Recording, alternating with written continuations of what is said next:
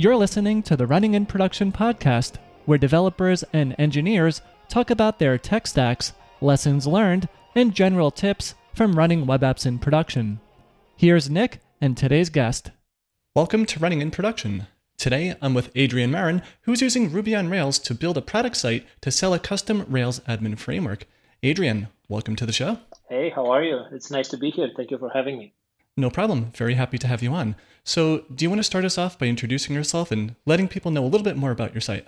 Yeah, sure. So, um, I started uh, like being a developer for for like ten years ago. Uh, I started in a digital agency where I built probably like a hundred projects. Some of them built started by me. Some of them uh, started by others. Uh, that's where I, I learned a lot a lot of things. Uh, then I moved on. I did uh, freelancing for for a couple of years. Uh, then um, I went and worked uh, on, a, on a startup that went through YC Combinator, the Y Combinator, and then um, and then I worked at Acquia, which builds platform as a service services for for Drupal websites. And for the past year, I've been I've been developing Avo. Okay. Do you want to go into a little bit of details about what your product does, like in terms of what admin features it does and why folks might want to install it and try it out? Yeah, for sure. So uh, we call Avo like the best way to build a Ruby on Rails admin. So it's an uh, Ruby on Rails uh, gem. It's an uh, engine. For folks who don't know what an engine is, it's uh, the way uh, you can plug in functionality on for Rails apps. So it's an engine that plugs in, plugs into your app, and using um, a simple DSL, uh, you can configure uh, your CRUD um, your CRUD interface. Yeah, so this is one of the most important uh, features of our of our package. Uh, so using like one uh, one line per database column, you can say like uh, I have a field which is ID and is going to be the type of ID, and maybe another field which is a name, and it should be a text field, and so on. You can do it like with the uh, images, badges, the JSON columns, and so on. And you can uh, easily configure your uh, CRUD interface, and we build it out for you. Nice. So then, just to set the stage for this conversation, uh, that gem that people can install, that's something they just run locally on their machines. It's not like a hosted admin or something like that. But then for us on the call here, we'll be talking about the site that you've created with Rails to actually sell this product and you know create licenses and whatever billing stuff is associated, stuff like that. Does that make sense? Yes, yes, sounds good. Sounds good. Awesome. So let's get into like a little bit of a backstory about building uh, this site itself. Well, I guess it started with building the admin gem first, but do you want to give us an idea of like how long it took to put that together? Uh, both things.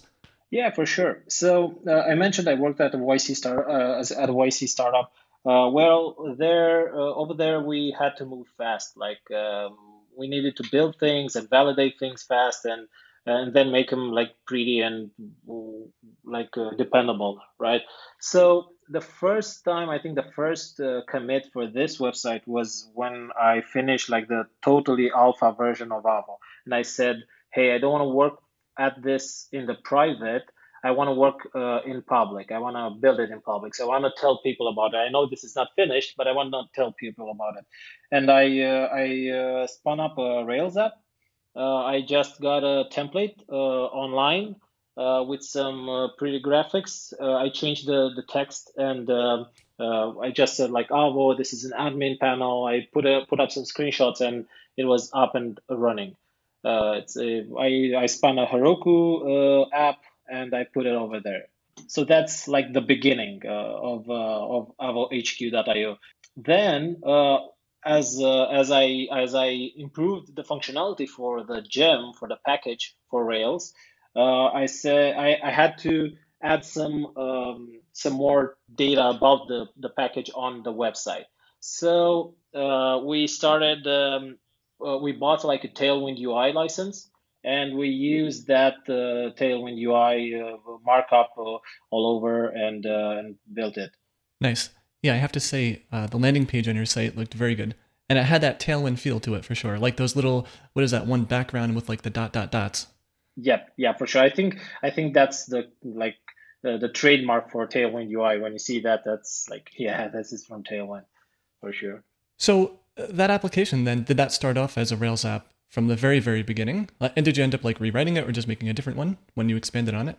Yeah, for sure. So uh, actually, it's the same app as as before, like the initial app, right? So it was in the beginning, it was just a presentation website with a couple of page, pages, um, a tiny roadmap uh, page with some of the features that I was working on. But later, um, when we uh, when the the package needed um, needed licensing, we added licensing to the package. Uh, the packet the the gem has a call a phone home mechanism. So basically, when you install that package in your Rails admin in your Rails uh, app, you set up a, a, a, token that the, that you'll get when you're purchasing a license from us. Uh, and that token is being sent to us whenever you're using you're starting up your app and using uh, Avo for the first time. And then like every hour, uh, your app will ping our server with some info. Uh, like uh, the license key, like Rails version, uh, Avo version, Ruby version, and, and just generic things like that, like those. Um, and then we we basically needed this server this licensing server to to to speak to the to the package like hey this is a valid app this is a valid license or uh, an invalid license so that's when we started uh, building building the the app a little bit bigger and adding licenses and uh, and uh, billing and everything okay wow there's a lot of great stuff to unwind there but before we get into that let me just very quickly uh, just ask you like what was the motivation for using Rails and Ruby to build this site in the end? Was it mainly because well you know you're building a a Rails engine or a Rails gem? Of course you're going to write the app in Rails as well. But was there anything other considerations that you went through? Yeah, so uh, basically, I had a lot of knowledge about building Rails apps, and of course, everybody knows like if you if you use Rails, you move fast. Um, and uh, initially, I thought, hey, I'm gonna make the presentation website just like uh, uh, I'm to use like a VuePress or Next.js or something really quick so I can spin up like a static uh, static website, static page, static websites, uh, a regular static website.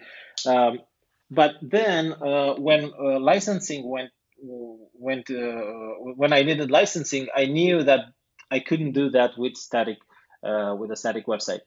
So I just said, hey, I'm just gonna keep it with with Rails uh, from start to finish. And then yeah, that then there's a, a, branding thing. How could you like build a Rails package and not use a Rails app for your uh, infrastructure, right?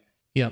And then I guess I'm about to ask the most important question, probably of this entire podcast, which is: Are you using your own admin gem in your own actual application to sell the admin gem? Yeah, yeah, for sure, for sure. I've been using it like from the beta version uh, dog fooding it and uh, i was just amazed like hey this is so you can spin up a website like an admin so freaking quick i hope people love it as much as i do actually using it for my needs brought me a lot of joy Right. I guess that's in a way that's kind of almost like the Rails philosophy, right? Like with DHH building Basecamp, it's like Rails was extract, extracted from that. It's like you're extracting things into your gem based on real features that you kind of need, right? Yep, yep, for sure, for sure. Uh, I I read uh, today DHH wrote a wrote a blog post where he said like we're gonna build Basecamp four, and uh, he said something. I'm looking through the something like this, like I'm looking through Basecamp three code base, and I'm still smiling. Yeah, so I'm doing like the same thing with with Avo. Like um, I quite enjoy what's there. Very nice. Now, before we get into maybe some specifics of you know how you've built this application, uh, earlier you mentioned that your gem does phone home when the application is started up, etc. Uh, did you get any pushback from customers for that phoning home? No, I don't think so. Nobody mentioned anything about it, and I I I, we do say that in our documentation. We do talk about this feature, and I have spoken with um, uh, our users uh, even on phone calls. Uh, we do interviews to talk about like how how they're using it and how we might improve. And uh, nobody mentioned anything like, "Hey, don't do that," or uh, "I'm not comfortable with that uh, with this feature." So they're pretty okay with it. Nice. Yeah, that's good to hear. Because I always look out for things like that. Like, like I don't want to attack your gem, but something like that would probably deter me from maybe not physically not buying it, but it would make me think twice maybe. But it's interesting because there's like Sidekiq as well, I think, right? Where they have Sidekiq Pro, but then like their license validation is like when you install the gem, I think it's not like continuously phoning home. Yeah, yeah, I know what you mean. Um, well, uh, we do say about what we're sending in the documentation, but also all of, all of the source code is uh, is uh, visible. So basically, you could you could uh, yourself go into the sour- source code and check what we're sending back. So we're trying to build build that trust, uh, having the the source code available. Nice. Yeah, it's cool that it's all open there. Well, I mean, it's a gem that you install, so yeah, you can always look at it there, I suppose, right? Yeah, for sure. Yeah, you can do that as well. Yeah. That's an interesting uh, situation, though. So, you know, you don't need to get into specifics of like exactly how many customers you have, but if every customer is continuously running a site in production or whatever, and you're phoning home every hour, like your server probably needs to take in a pretty decent amount of load to to handle that, right? Yeah, for sure. Uh, well, we can't brag that we have like thousands of customers yet. We only have like uh, uh, I don't know, maybe we have 40 apps in production uh, and then we have maybe another hundred apps that are calling, are phoning home from like local host environments or testing environments. So we we're not we're not hit very heavy at the moment, and we are using the same Rails app for our API for like uh, licensing validation at the moment. So this Heroku this Heroku uh, app kind of does the job for at the moment.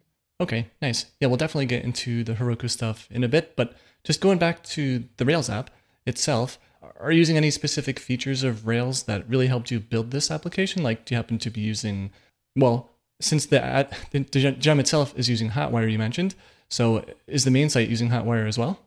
Well, actually, no, because uh, Hotwire was released in uh, December, right?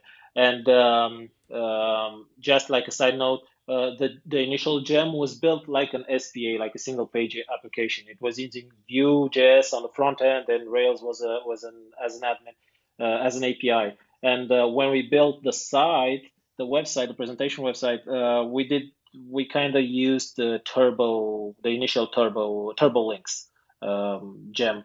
But as we uh, evolved, uh, I think I, I pulled out Turbo Links because I wanted to install Hotjar so uh, right now the website is doesn't use it's not using uh, turbo links uh, because of that because some javascript free, uh, libraries uh, are not supported uh, within like turbo links and it's regular rails mm, and http requests. Okay. So then but you're still using server render templates for that app? Yes. Yes of course yeah. So basically, on the on the front end, actually uh, on the front end on the, on the website, we we kind of use uh, uh, what do you call Alpine JS. So we needed a little bit of JavaScript um, at one point to uh, fetch like the Stripe the Stripe uh, uh, purchase ID or something, and we went with Alpine JS because it was pretty quick to to prototype that. Okay. So then, in terms of like functionality for the site itself, do you have a uh, set up then where users can register an account, like you know username, password, whatever, and then they go through Stripe to buy it, and then like do they have their own dashboard then on your site where they can log in to get the license information and like billing history? Yeah, for sure. So we used to do that. Like we had the purchase page behind like an uh, an action that would like that would require you to uh, to be signed in. But uh, we we kind of went without it we kind of took it out. So basically, right now, if you go as a guest on the website, you're going to go to pricing. You're going to uh, select your package. Uh, you're you're going to have to enter your email and your uh, website URL. And then when you hit the pur- purchase uh, button, you will be redirected to the Stripe uh, to the Stripe page. Uh, and then we do the Stripe billing. And then when you come back, you'll get redirected back to our website and we'll create uh, an account for you, right? And then you'll be um, uh, then you'll be authenticated, and then yes, you'll have that page where you can see your licenses. Okay, yeah, that totally makes sense. And it sounds like maybe you're using uh, Stripe Checkout then, like the hosted version of their checkout form. Precisely, yeah, Stripe Checkout, exactly. Yeah. Nice. So, when it came to building this Rails app, are there any gems in your gem file that you found interesting to help build it? Like, for example, are using something like Devise, or do you happen to use Sidekiq and stuff like that? Yeah, so Devise is actually the package that my go-to package for authentication. Um, other than that, like I'm using meta tags for uh, the the meta information. Uh, I use the regular like I we use Bugsnag. Uh, we use del- uh, delayed job for uh, our queues. Uh, and uh, maybe the newest one would be like prefixed IDs. Okay. So for prefixed IDs, I think I remember that package from a couple of weeks ago. I, I read some blog post or tweet from from Chris Oliver. That's the one where you can do like PI underscore and then some ID number. Like it basically just gives you like Stripe like IDs, but for your own actual records. Yeah, for sure. So you can generate prefix IDs for your models like with a friendly prefix. So you just add uh, like has prefix ID to one model, and uh, that will generate. Uh, let's say you, you add it to your user, that will generate a, a, a unique ID based on the database ID. So you'd have like user underscore and one, two, three, four, five, ABCD, let's call it. And um, yeah, that's easier to to find your records and prettier as well. Yeah, I find that pattern to be very handy, especially when using Stripe's API because there's so many different types of IDs. Yeah, for sure, for sure. It's easy to scan. So you mentioned using uh, delayed job there. Did you weigh like the pros and cons versus using something like Sidekiq, or did you just use that in the past and it works well, so continue using it?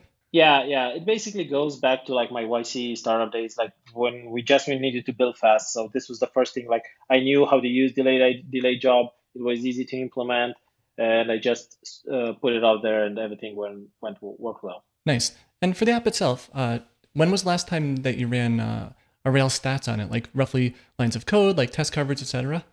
I don't know. To to be honest, uh, the Rail the, this Rails app is a little bit like uh, like a, the second citizen after the package. But I can give you I can give you like uh, some stats about the package because I, I did run some stats on over there. Sure. Yeah, so uh, the package has like 5,000 Ruby lines uh, in about eight, eight, 183 files, and then like maybe a thousand JavaScript lines, something like that. Nice. And when it came to, well, actually, I've never published an engine before, but this is set up in such a way where someone can just install the gem and all of the assets for the gem itself get served by your engine. Like they don't need to worry about importing them into their like their Webpacker config or whatever. Yeah, well, this is an interesting uh, this is an interesting thing.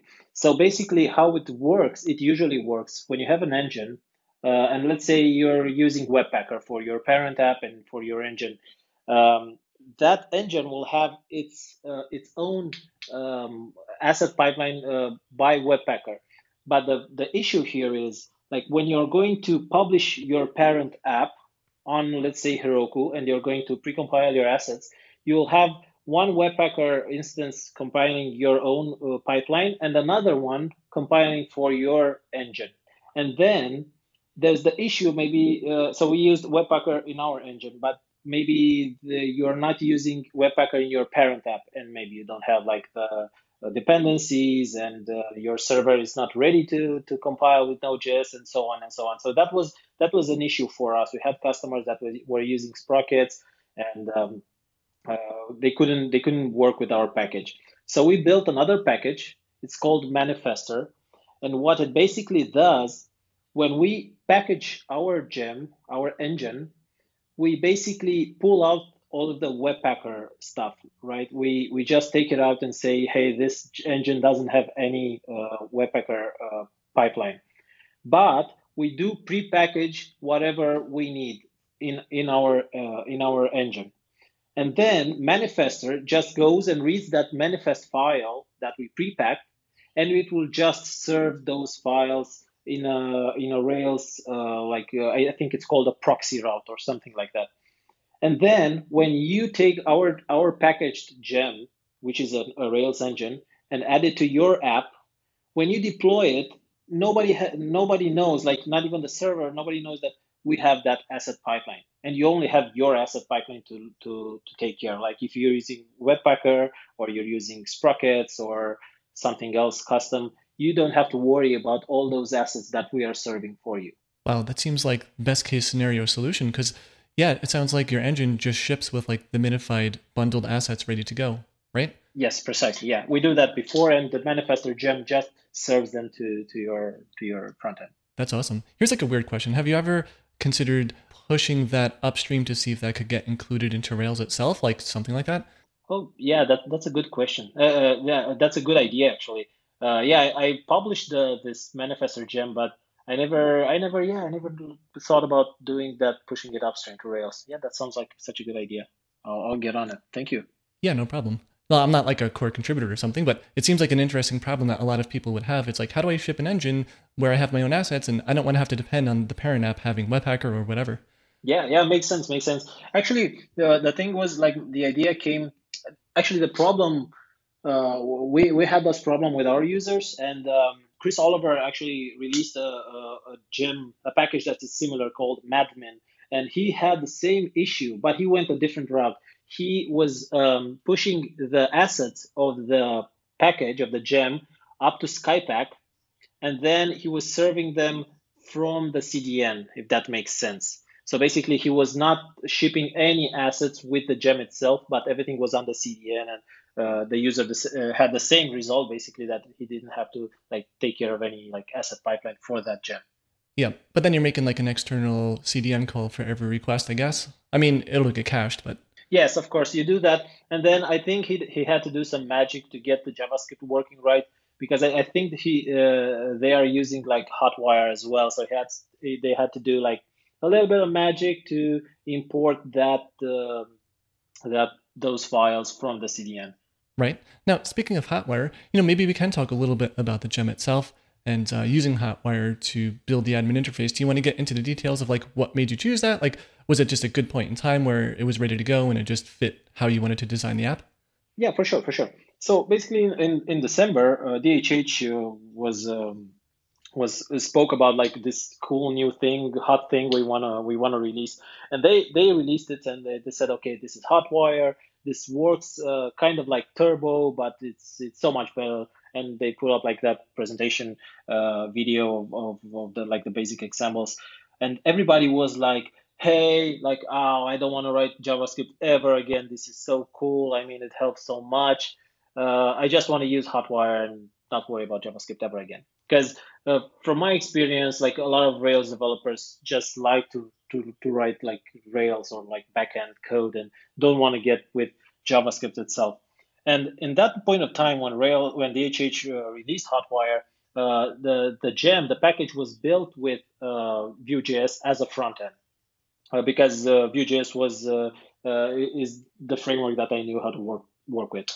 Um, and then, so we, I talked with a few uh, potential customers. We had a few interviews, and we had one customer that said, "Hey, if this was not using Vue.js on the front end, if, it was using, if it were using like Hotwire, I would buy it right now. This is no questions asked. But uh, nah, I cannot, I cannot get into like doing Vue.js."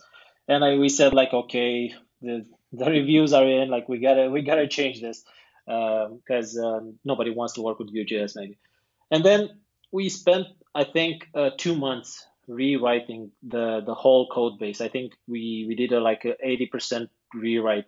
Um, the first week that was the toughest because uh, Hotwire is, is very cool and um, but it does it does uh, make you change the way you think about code. It, it does make you make you uh, build the code a little bit different, right?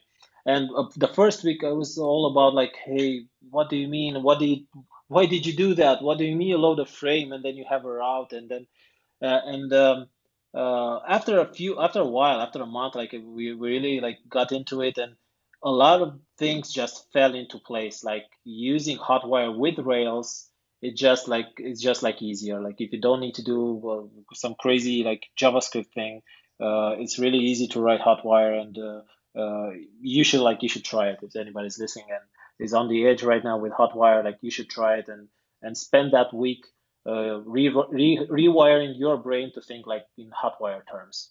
Right. Yeah, I love that phrase you said. You were just like, wait, what do you mean? Like, because it is like your whole mind just is like, you know, it explodes once you start wrapping your head around like how frames work and stuff. But it totally makes sense, right? It's like, you know, if you have an admin panel and a sidebar with all your models or, you know, whatever, like why should you reload that sidebar when you click into a different model? Like just that one frame should reload i guess. Is that kind of how you're using it when you built your app? Yeah for sure. So actually I, I think we're not using it like that like the example you just said like with the sidebar. Where we're actually leaning into turbo with with the sidebar. But the way we are using it is um, let's take an example. Like you have a, a user model right? And the user record has many let's say posts.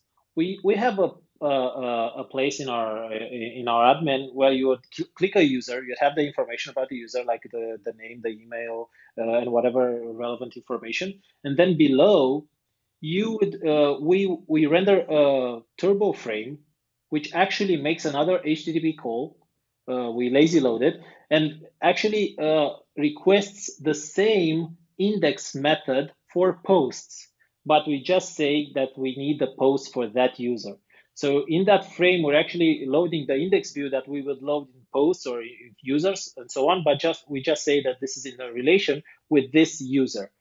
And that's how we that's one of the like the biggest usages we do with, with Hotwire with frames right now, if that makes sense. Very cool. So like in your controller and whatever action is loading that, you just have it scope down to do like a where and then user equals user or whatever. Like you just modify that what's coming into the template. Yeah, yeah, something like that. Actually, we use we have a base controller, and then we have a an associations controller, and the associations controller will just read um, will just read like uh, okay, which one is the what what model are you looking for, like the the association for, and then what ID, and then we just call super, and the base controller um, uh, I'm sorry, so the associations controller inherits from the base controller, right? And then we just call super, and the base controller just takes over. Like we set up the query before in the associations controller, and then the base controller just renders the page, but with that scope, with that query scoped to that particular user. Okay. Yep, that makes total sense now.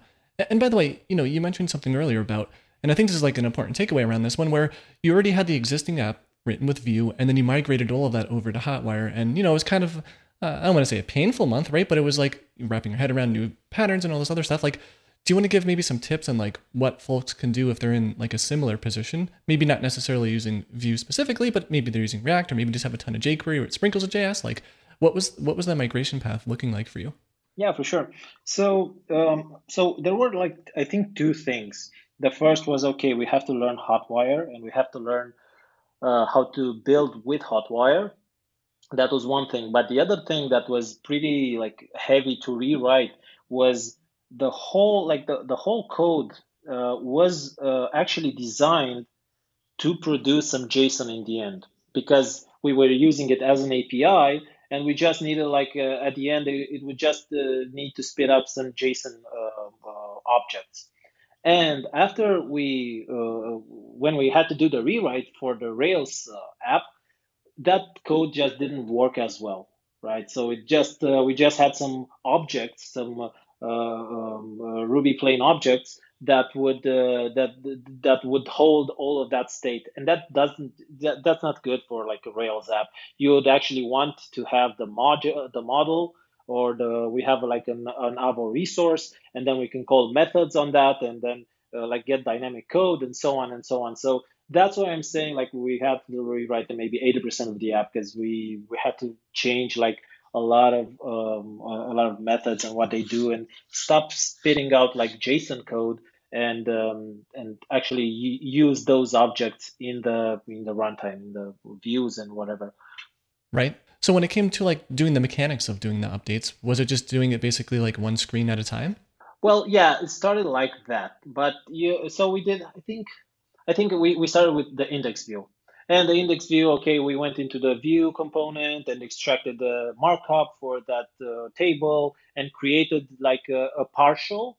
We started mirroring view components to uh, to view to uh, HTML partials, if that makes sense. So basically, we would have um, we would take all that uh, we, t- we took all that markup, add it to a partial, and then we would render that partial with the same um, uh, the same options that we would render that the same props let's say we would render that uh, view component.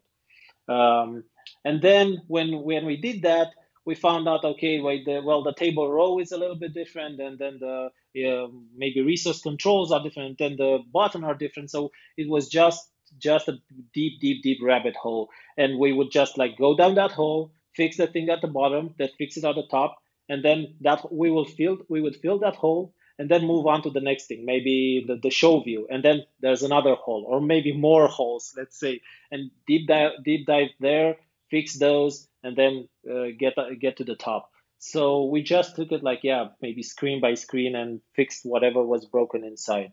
Right.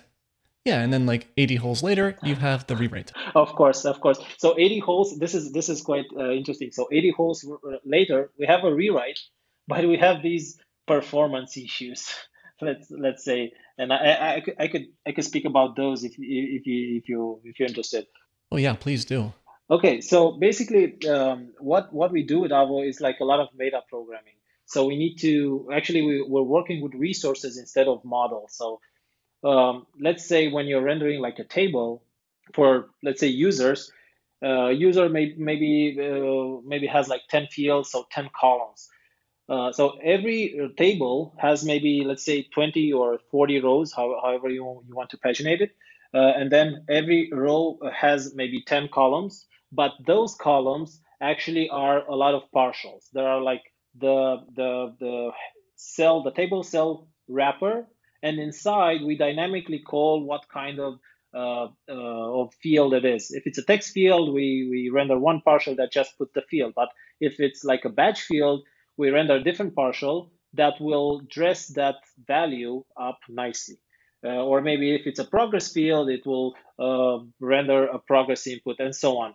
And then you would end up for like a, maybe a 24 rows um, uh, view, you would end up with, uh, I, I, believe it's 20, I don't know, about 2,000 partials.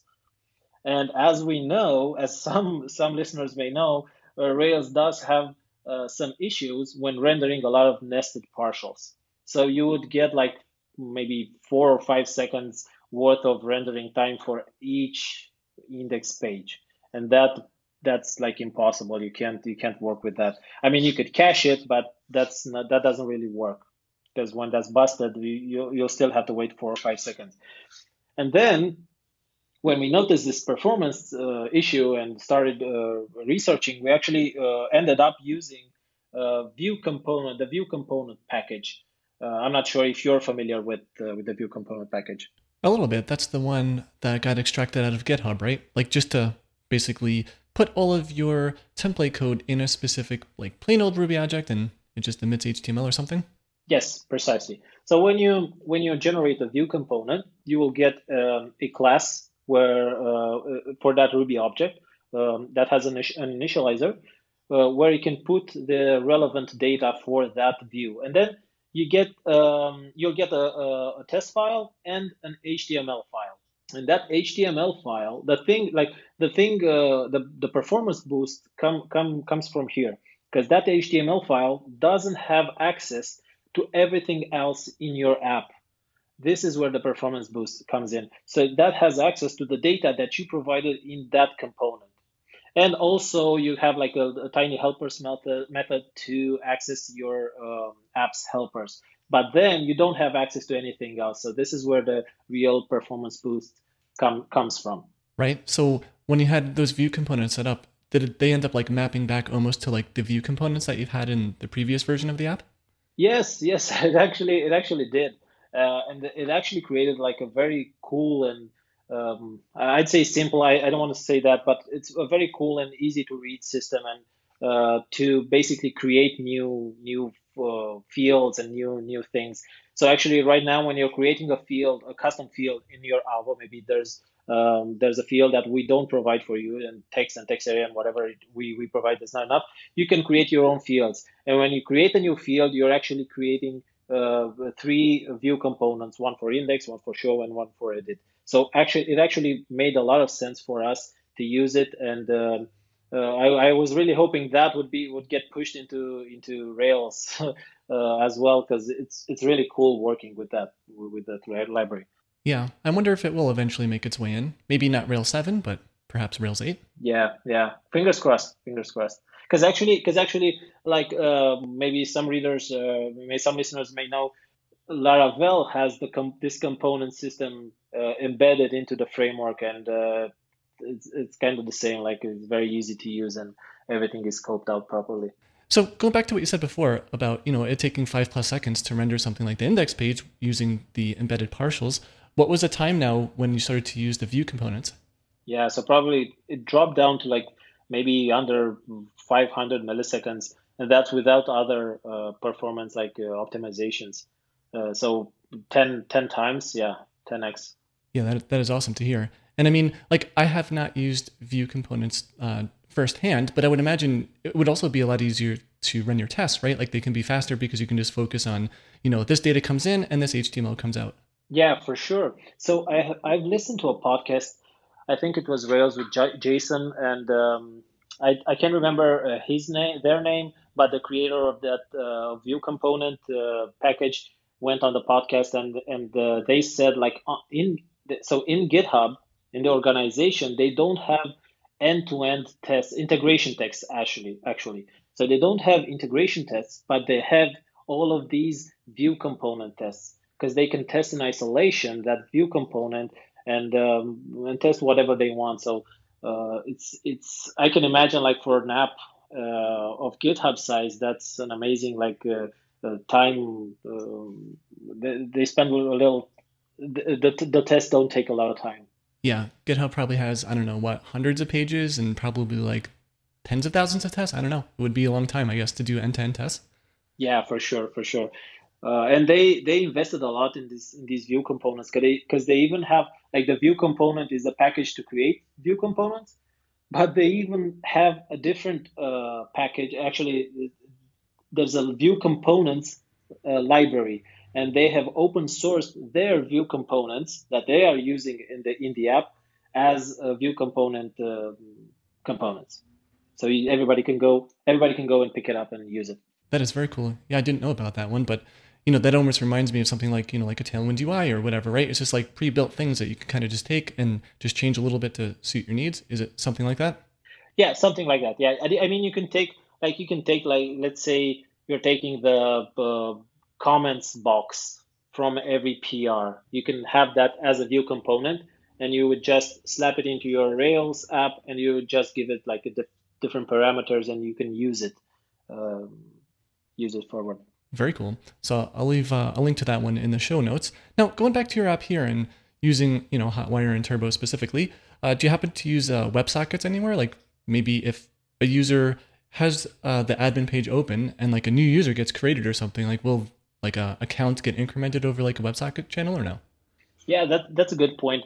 We are looking into that. Uh, we want to do we want to bring that kind of like live um, live uh, responses to to the to Avo. Um, we weren't thinking about that, but that's a good idea. But we were thinking to have like live columns. Like let's say you have a user or, or maybe a post, and you have like comments count. You could uh, and you could easily have the DSL set uh, refresh every 10 seconds or something, and uh, or maybe not refresh. Maybe you can yeah you can do it like push with with all WebSockets. Yeah, that could be something.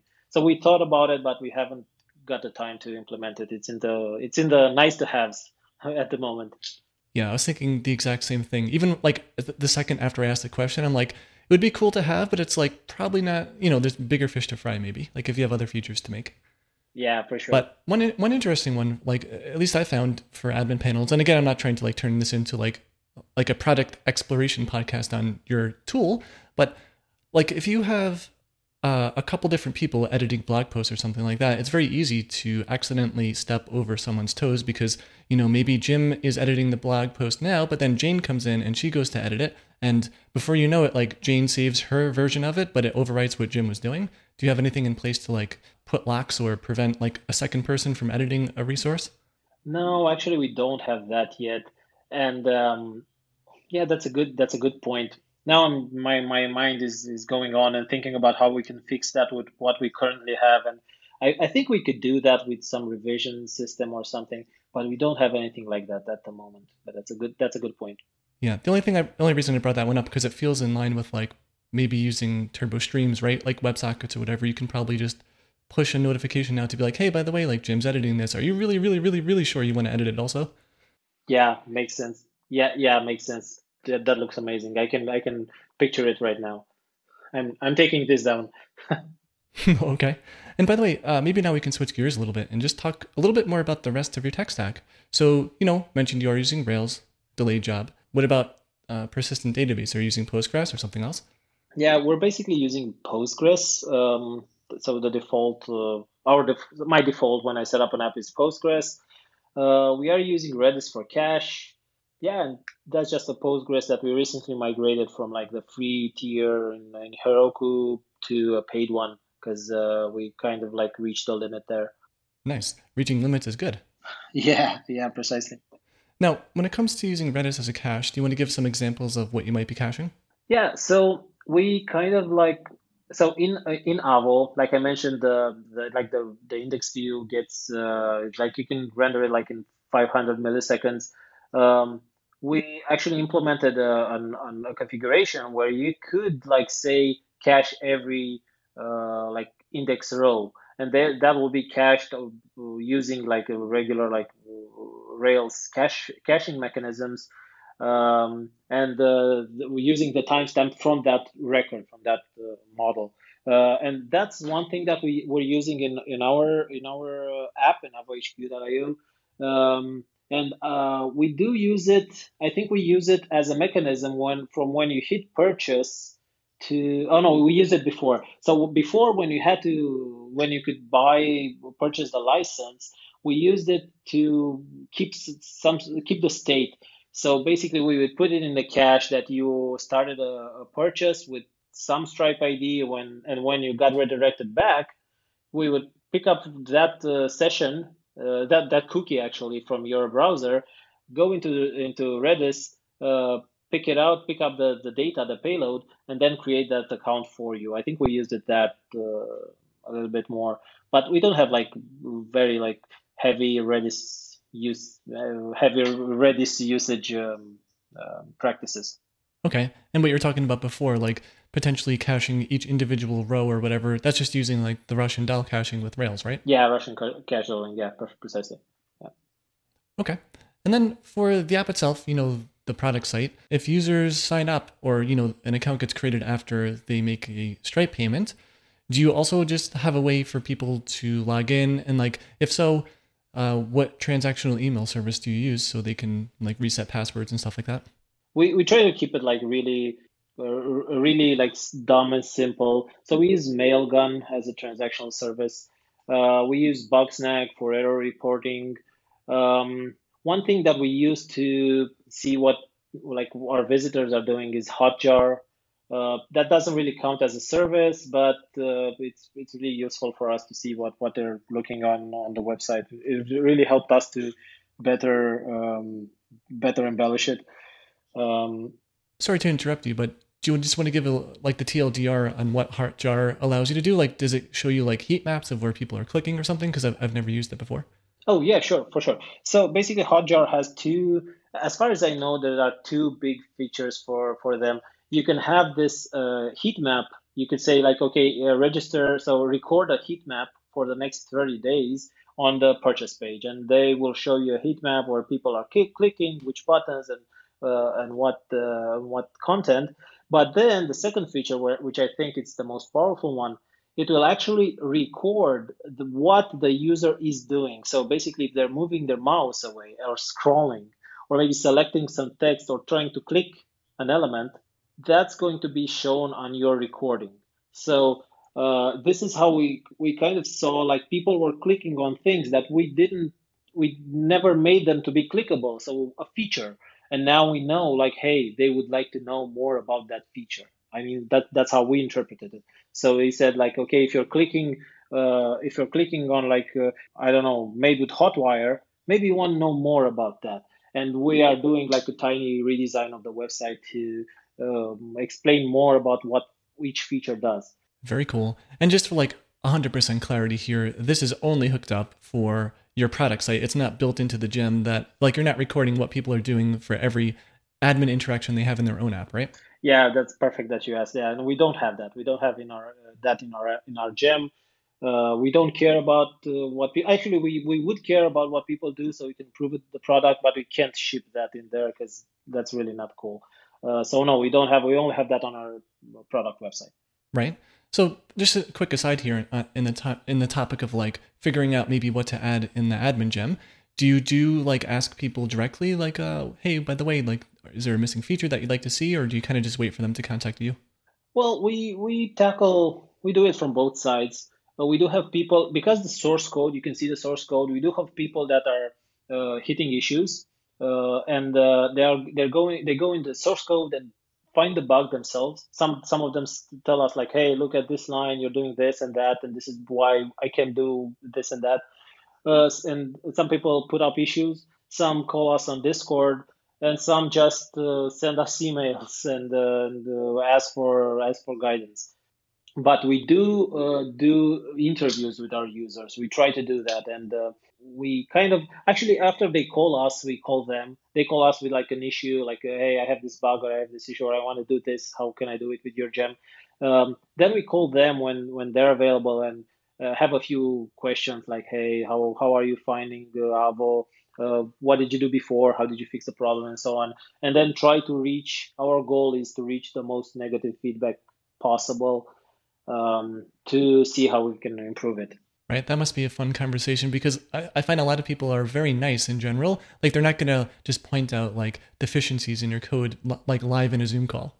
Yeah, for sure. So some people are like they don't want to point out, but some people, and, and me included, when somebody asks me about something, uh, well, I can't even remember the bad experience when I had it. And I, if he, if he asked me like, what was the bad experience, I say, oh no, it's pretty good, it's okay. But then if you drill down, okay, how was the install process, and how was your, how did your models map to our resources, and did you have any fields, and, and so on. You start drilling down. They say, oh yeah, yeah, wait, actually, I had this issue. Uh, okay, cool. And how did you solve it, or uh, uh, how did you how did you make it work, or did you go past it, and so on and so on. So you, you do have to do these interviews, like uh, start drilling down and asking a lot of questions, and not because people just don't want to, but maybe sometimes they just can't remember. Right, that makes total sense. And, and now, after you do this interview and you talk about someone, do you use any internal tooling for you to kind of figure out, like, okay, this is the next feature I need to implement, or you know, a bug fix or whatever, like a Kanban board or something like that? Yeah, well, we had a few iterations for that. So we started using, I think, um, well, so we started using Notion. I'm a big Notion fan.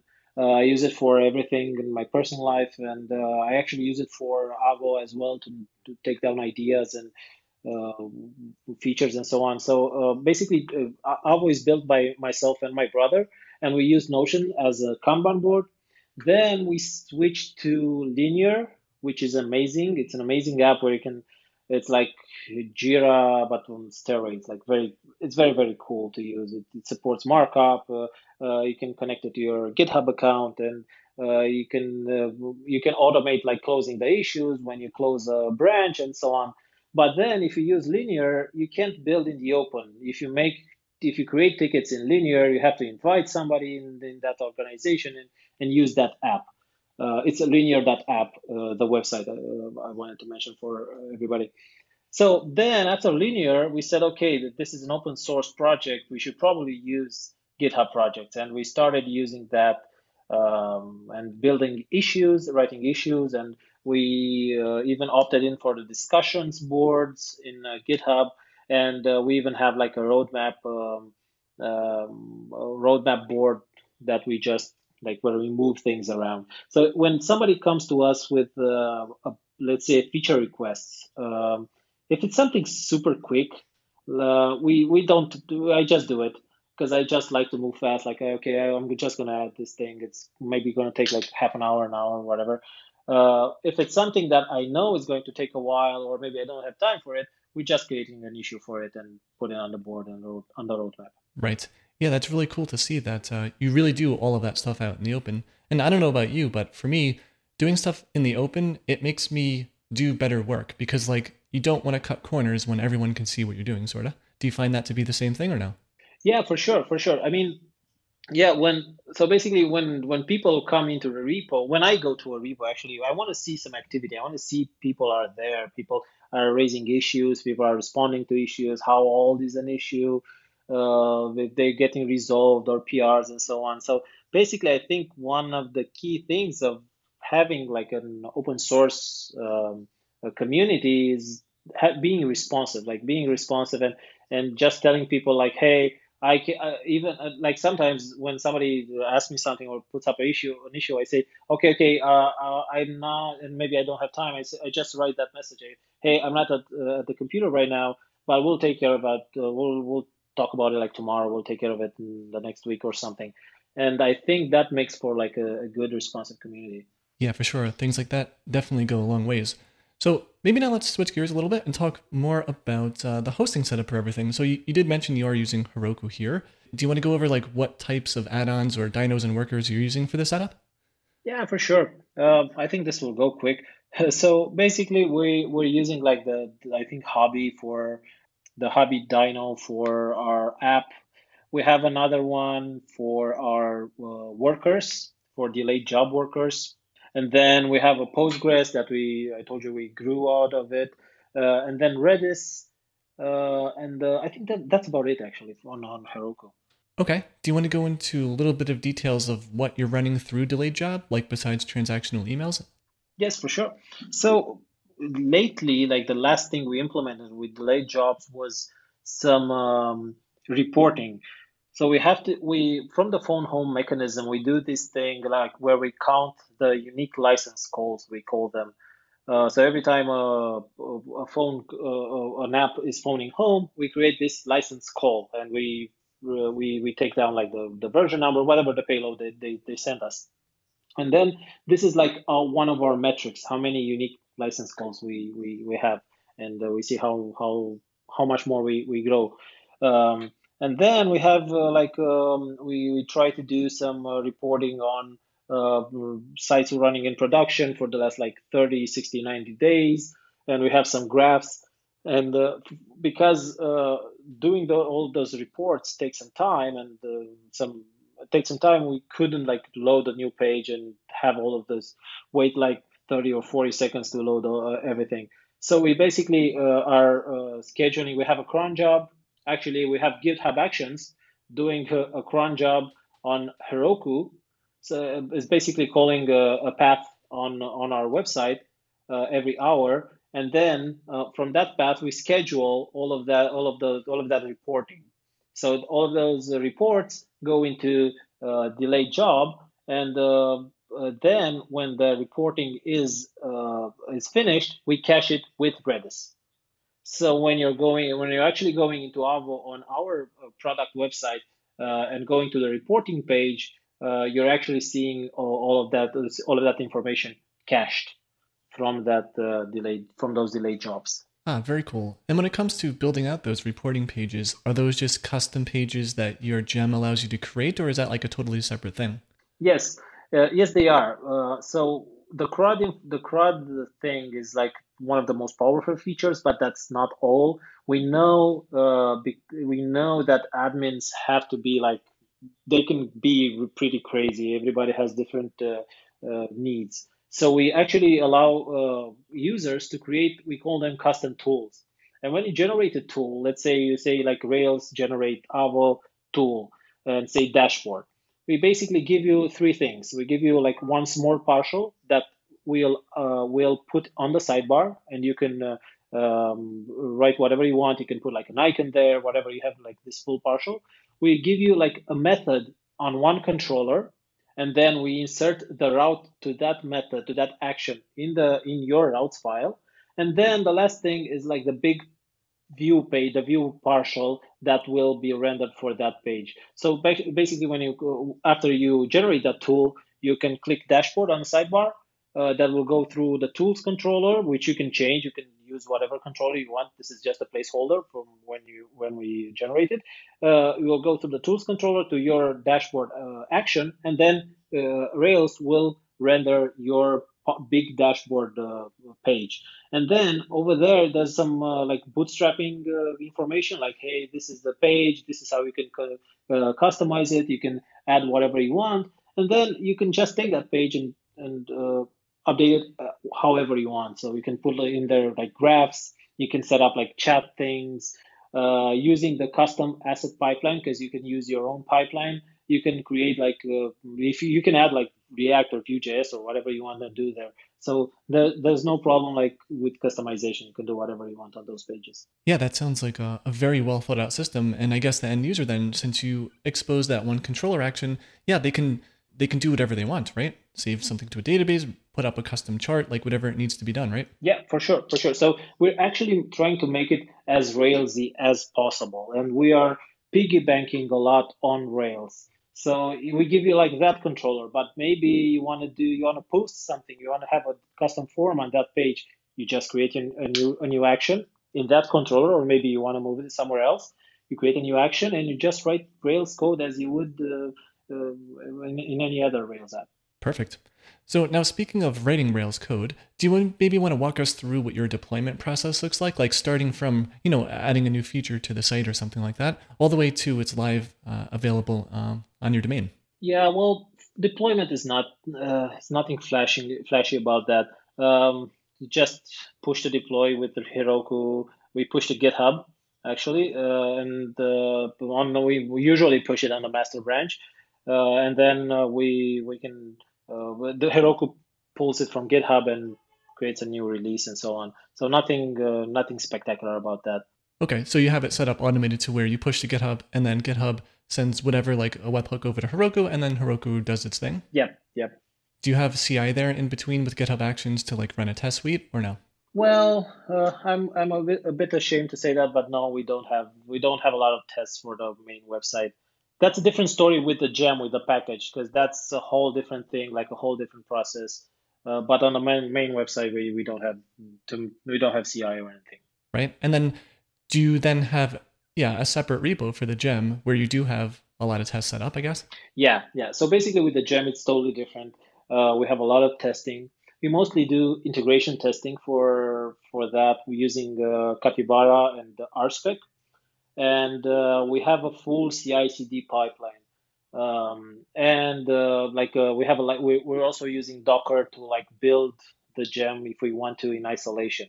So how CI/CD works for the package is um, we're actually uh, when when we're uh, when we're okay with like uh, so let's say we're creating a, a, branch, we're writing some new feature a new feature, we commit to that branch. We have a full CI. We have two test suites uh, running with different Rails and Ruby versions uh, running on GitHub Actions. Um, and everything, uh, we have co- code coverage with CodeCov. Uh, and if, if everything is green, then we can we will merge that feature. Now, for that feature to actually end up on people's apps, we need to cut a tag. So we are using a, a gem. Um, for for that i can remember i can remember the name. I think it's called tags or something where we just uh, run a command and uh, it will cut a tag for us. It will increment the version number on on the uh, the gem on our package and then it will push that tag up to github. And then we have uh, on github we have uh, on another github action which listens to new tags and that will actually build the gem that that will actually like um, use the gem like in like for production. It will set up the environment for production. It will pull all the uh, yarn dependencies. It will compile the assets. Uh, it will only use whatever you want to ship in the gem like no um, what do you call like development files no testing no tests no anything. And uh, after everything is done uh, they will get pushed the package gets pushed to uh, ruby gems and i think github uh, packages as well Nice. So that sounds like a very automated solution for uh, something that would be very tedious to do by hand. Yes. Well, we actually, yeah. So basically, we uh, from the get go, we wanted to do like this automated CI/CD, so anybody could do it. So because we were thinking like maybe we'll have a bigger community, so anyone with, uh, of course, with uh, the right access could do it. But I wanted to do that automation. But while we were developing it, we found the need to do like uh, quick patch patching versions, right? Patch versions. Uh, we actually we had like people saying, "Hey, I have this bug or I want this feature implemented, and, and maybe I would like prototype something really fast." I like I talked to, to the person and he told me whatever needed to be done, uh, and I prototyped that feature. And then we have like this Docker image uh, where we can uh, where we're pulling the the current like uh, the actual current state of all of that code into that Docker image. We don't need we don't need to cut a tag. We don't need to do a PR or whatever. We put everything in that Docker image. We build it the same way as we would build it on GitHub with the same commands, and then it will expose this uh, gem file, dot gem file, and then we can push this gem file to Ruby gems as a pre-release version. So if I want to release like a patch or something, I can just do it. I can just update something really fast on my computer. I can build that Docker image again. It will spit out that uh, that gem file, and I can put as, as a pre-release version. And I could talk to that person that had the feature request and said, "Hey, uh, do this thing like update Avo with this pre-release version and test it out. Does that work for you? Does that fix your bug or your use case?" And we can move very fast in that in that uh, in this way. Right, that's awesome. And then your customers are like, "Whoa, Adrian is one of those 10x programmers. Like, look at that. I got a new gem in like 20 minutes. Yeah, yeah, yeah. Well, we try, we try. Uh, I, I love, so uh, as you mentioned it, I love when I talk to developers like that and I get that kind of attention and I love giving it back because this, this is what makes for a good community. Right. Now, you did mention you and your brother both work on this application. Do you both do code reviews for some of the bigger features that you create? Yeah, well, again, again, with the shame, we don't really do that as much as I, I'd like to.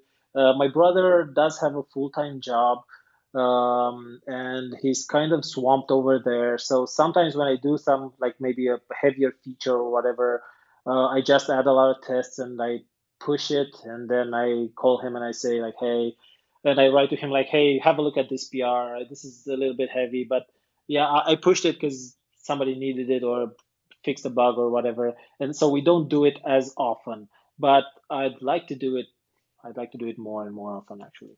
Right. Have you ever been just working at your workstation and just get slapped in the back of the head because your brother just was like, by the way, you pushed this and there's some bug that all these customers are reporting? Yeah, well, uh, yeah, I got that slap in the uh, uh that slap from the customers, so that was enough, I think. so now, on the topic of uh, maybe disasters or things going wrong, do you want to talk a little bit about how you back up your data, like Postgres specifically, or anything else? Well, again with the shame. No, we don't do that as as much as we should because we, we're just thinking like, okay, hey, this is a startup. We just started, we just did, did that, but we probably should. So after this call, I probably do some more uh, work on that because uh, all we need to back up is like the, the few licenses and license calls and whatever. So it's not that big of a, it is a big of a deal if we lose it actually. Yeah, we, we'll do that. We'll do that after the call. I love how fast they went from like I'm not a big actually worst problem ever. yeah, of course. Yeah. Well, because I was thinking too, it's like, well, you can reproduce a lot of the payment data because it's all just saved on Stripe's end. But yeah, those license keys, I guess, are, are fully on your end, right? Yes, they are. I could probably do something to to send those to Stripes and have that as a backup backup service, right? Yeah, I'm not too familiar with that, but I guess there is metadata you can attach to a customer in Stripe, and the key could go there. Yeah, precisely. Yeah, they have metadata, metadata for everything, so we could just send it like a just a security thing. Right. Now, I think I know the answer to this question, but I will ask anyways. Uh, do you happen to have any monitoring or alerting set up to where, like, if your product site goes down or something fails, like you get notified? Yeah, so we have Bugsnag. So this is this is something that I was adamant to add from the beginning. So okay, we don't have backup for everything but we do have uh, error reporting because uh, I don't like being tied, like uh, have my uh, have a blindfold while, while running apps in production. So we have Bugsnag for our production for our uh, product website uh, running. Okay. Do you have any war stories of where maybe you got notified by Bugsnag and was like, hey, by the way, like this is throwing a 500 and like what it was and like how you fixed it? No, actually, the the kind of bugs that we mostly get is like a delayed job can't connect to that be that Postgres, and that's just like a fluke, a fluky thing. Everything just works. It just didn't work at that moment, so we just pawn it off on Heroku and say, hey, it was just this thing, small issue, but they fixed it. So no, we don't we don't have any horror stories about that. Right. Now that's a good point though about delayed job not being able to connect. Like maybe that's related to like connection pools or max connections on the database. Like have you gotten any of those since you moved up to the paid tier of Postgres? No, no, we did we don't have so I don't think we have that much traffic to and that, that many like delayed jobs to to to run. None no horror stories there. No horror stories is good. Now, on the opposite of horror stories, do you maybe want to share some of your best tips and lessons learned from building this app?